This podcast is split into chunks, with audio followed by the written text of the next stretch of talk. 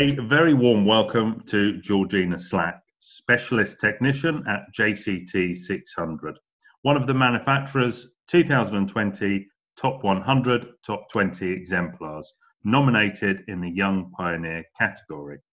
Welcome, Georgina. Hello. Can you tell us something more about what JCT600 do and your exact role there? It is, well, JCT600, obviously they're a family-owned business and they own a load of other manufacturers as well, obviously more north, not in London or anything like that. And my job is basically, we're called a specialist technician for Ferrari. Right, wow, fantastic. And what sort of variety in your job? What's the day-to-day like for you? Oh, well, we first go in, obviously we have a little meeting about what's coming in during the day, if we've got any waiting jobs in, that is usually how we start the day, and obviously have a cup of tea and then we start the most important part of the day. Yeah. And then we usually, you literally can be doing like a service and some brake pads or something like that, or you can be pulling an engine out. Like, you can go into work, and the variety of work that you could be doing is, that's one of the reasons why I came into it anyway, because it's not just the same stuff every day, it's different. Yeah, that's basically it. Was there someone or something that inspired you to follow this path? You know, I was thinking about this question, I really did, because I could just say, oh, I've looked up at one person all of my life, but when people actually ask me that question, I've literally, everyone in my family hates cars. We've always had quite boring sort of little run around cars, and my dad had an orange Astra, I remember, and it was always broken down and it was always underneath it and stuff, and I used to just pass in the tools. And I just sort of think the thing that I do admire the most out of it is, you know, women that have done well in it. So I'll follow ladies on Instagram that have, you know, do the racing, a lot of things like that, watching women in motor racing. I think they are the sort of women I look up to, and especially like JCT's head office. There's a lady who's obviously quite high up there, and I do look at her and just think, oh, you know, I wish I could, you know, you've done so well to be in sort of this world full of men, and that's how high you've got yourself, sort of thing. But yeah. Oh, incredible. And why did you choose your current job? Being a mechanic, like I said before, like just of how different it is, and especially to work on the brand that I work on as well, which is obviously a massive work perk for me. But yeah, like I said, just of how different it is and how it changes all the time.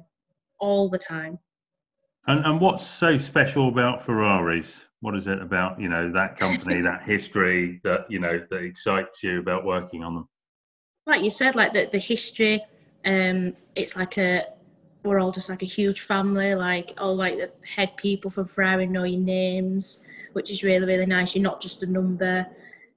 Just they literally are changing all the time. Like they've brought up all the new hybrid systems and things like that. And just an absolutely beautiful car anyway. And they're the sort of cars that you have on your wall when you was a kid. So I suppose in a way that is probably what I ever aspired to, like, oh, do you know, to work on something like that every day.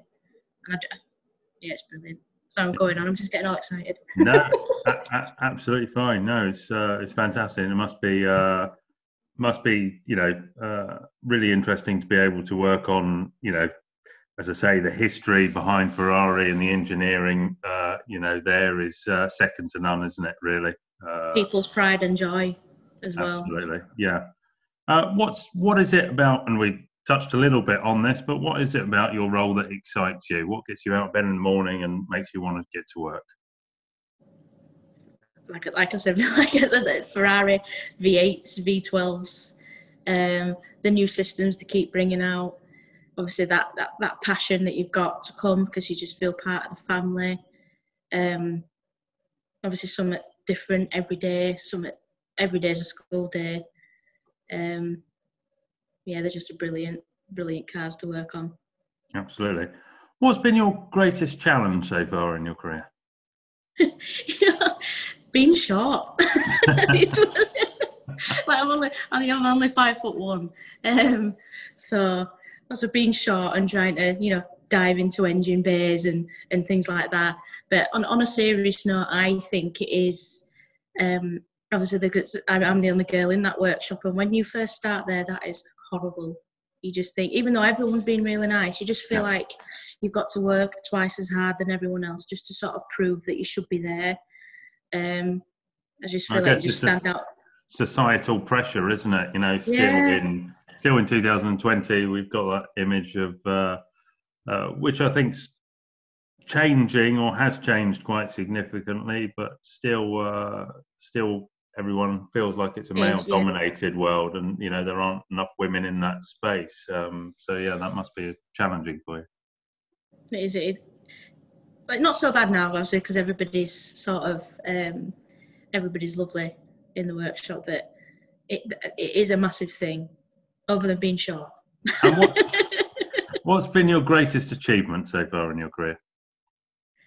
So far, last year I won an award. It was called a Trailblazer Award for the Automotive Club 30. They are trying to get more women into the motor trade.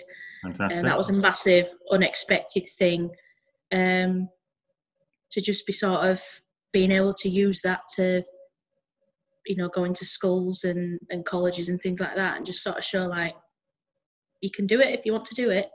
It's there for you. You just need to believe in yourself.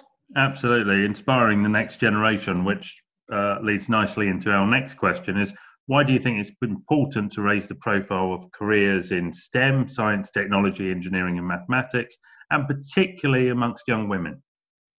Well, especially in the engineering side, when you ask people what is an engineer, they probably think men in white coats with a clipboard, and it is not, you know, it is not at all. There's so many different sectors of everything, of not just engineering, of the manufacturing side, everything. And we just need to break that stereotype of it in white men in white coats. Do you know what I mean? Absolutely, so, yeah. That is just one of the things. And if you were in government today, what would you do to help more young people into manufacturing careers? Oh, I can't preach this enough. Apprenticeships. Sure. That you can learn and work at the same time. Because when you leave school, I didn't have anybody come in to sort of to say, oh, you know, you can be a mechanic, you can be an engineer, you can do all these different things. I had absolutely no idea. So I just thought, I'll try it at college and see how it is. So yeah, I'd definitely say apprenticeships and more people to go into schools and colleges and just sort of show that, obviously, mathematics and manufacturing and engineering, it's all around us. Mm. We don't realise how much of things it takes up. But yeah, I do think government needs to bring more apprenticeships into it. Yeah, and focus on that. Absolutely. No, that's great. Thank you. And how does it feel to not only be in the Manufacturer Top 100 this year, but named as an exemplar individual in the report? It's actually proper, like, made my year as that, like, especially how everything is this year, how uncertain it is, how much negative news we've had and everything like that. It's just a massive boost to me as well. I just come into work and do what I have to do and go home, and it's just nice that somebody's recognised that. Absolutely. I just go to work and drink tea, and it's just so nice to be sort of recognised by somebody. Yeah, and obviously made just a positive impact on such a negative year. Yeah, must have been across the manufacturing world, it's been a challenging year to say the least. But thankfully, you know, with exemplars like yourself, you know, hopefully we can inspire the next generation, and once, you know, 2020 and COVID are long behind us, you know, there'll be more people like yourself, you know, doing the great things you're doing every day. So, well, Georgina, thank you, and once again, congratulations on being an exemplar in this year's Manufacturer Top 100. Thank you so much for that. Honestly, I'm chuffed to bits. Congratulations. A very warm welcome to Julia Mansfield, Technical Manager at Fuel Additive Science Technology Ltd, one of the manufacturer's top 100, top 20 exemplars. Julia, congratulations and welcome. Thank you. Nice to be here. Great. Tell me something about your background in manufacturing. How did you get into manufacturing, and was there someone who inspired you? I got into, I think it all started off with being a scientist, and way back, about 100 years ago, seeing a photograph in my chemistry book of the BASF plant in Ludwigshafen, and you know, I was very impressed by that, and thought, wow, you know, is that where chemicals are made? And amazingly, I pursued a career in chemistry, university, and then started working as a chemist for ICI in the UK. Right. So I've always worked in manufacturing, in the chemical industry, and then got into fuel additives at BASF, amazingly, and could see that chemical plant quite regularly. And yeah, I'm now working for Fuel Additive Science Technologies at again, continuing with my experience and my knowledge in fuel additives and their applications. And why did you choose your current job? What is it about your current job that you you thought, well, I'll go for that? That excites me. It's a perfect fit for what I was doing, what my experience is in fuel additives. They're a much smaller company than BASF. There's only 20 of us, but it gives me the opportunity to expand the role, really, and do more rather than being concentrated down one area. Yeah. I can have opportunities in terms of product development and in product management as well, and so see more of the manufacturing side now. Yeah. What's been the greatest challenge of your career? All of it, really. It's been a challenge. Just being in this field, I suppose. Yeah. Dare I say, being a woman in this field. Yeah, I was going to ask, when you started out, how many sort of women were chemists? And you know, well, when I was at university, there were 6 of us did chemistry in a group of about 35. Yeah, it wasn't. And I've chosen to go down the hydrocarbon fuels route, and there's not many. There are some fabulous ladies working in fuels though, which I've met along the way, and they're great. Yeah, they've been inspirations to me. It's, I suppose, being a woman in this area isn't a challenge in itself. It's just sometimes you could, you know, men are just different, aren't they? You could say that. And how do you think we encourage more young women into chemical manufacturing, but manufacturing per se? How do we make it more, you know, an attractive career? I think you can use examples of people already working in industry, talking to people. I don't think you can force it, though. I really think that's not a good idea, to force people into an environment that they're not. It's not there. It doesn't suit their personality.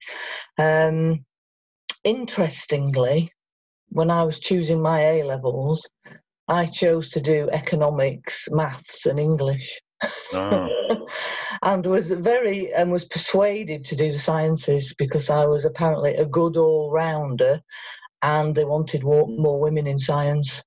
And I don't think that's the right. It served me well. I've enjoyed it all, and I've been successful in what I've done. But I don't think it's the way to do it. I don't think you should force people down routes. I think people have natural tendencies for, you know, to and abilities and what they enjoy. So I think absolutely. I'm guessing it's just being, you know, having the choices open to them and making them aware of what's available, rather than saying we should have a percentage of this and that. You know, don't force it. Yeah, well, that's very interesting. What's been the greatest achievement of your career? The achievements, when I was thinking about this question, are all to do with, well, that was just my job. It's just my job. So, you know, when it goes, when everything falls into place and everything goes right, it's fantastic and it feels like a great achievement. But when you sit back and look at it, you think, well, actually, that is just my job. So can I say that's a great achievement? I've been part of the Energy Institute throughout most of my career when I've been working in hydrocarbons, and I got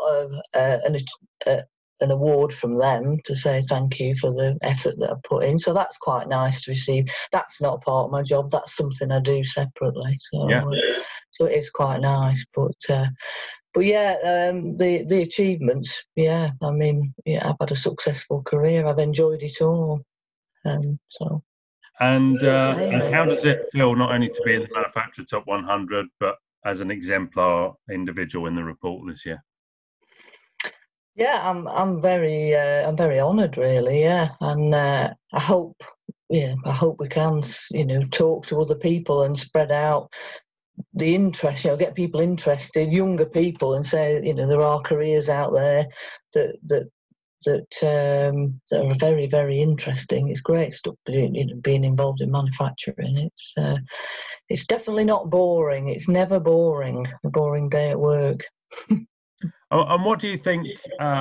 What do you think are some of the challenges facing sort of the chemical manufacturing industry going forward in the next few years? What are going to be the priority? I think power and emissions, and becoming more green, and I think that's taking place. You know, it's taking place. I'm not.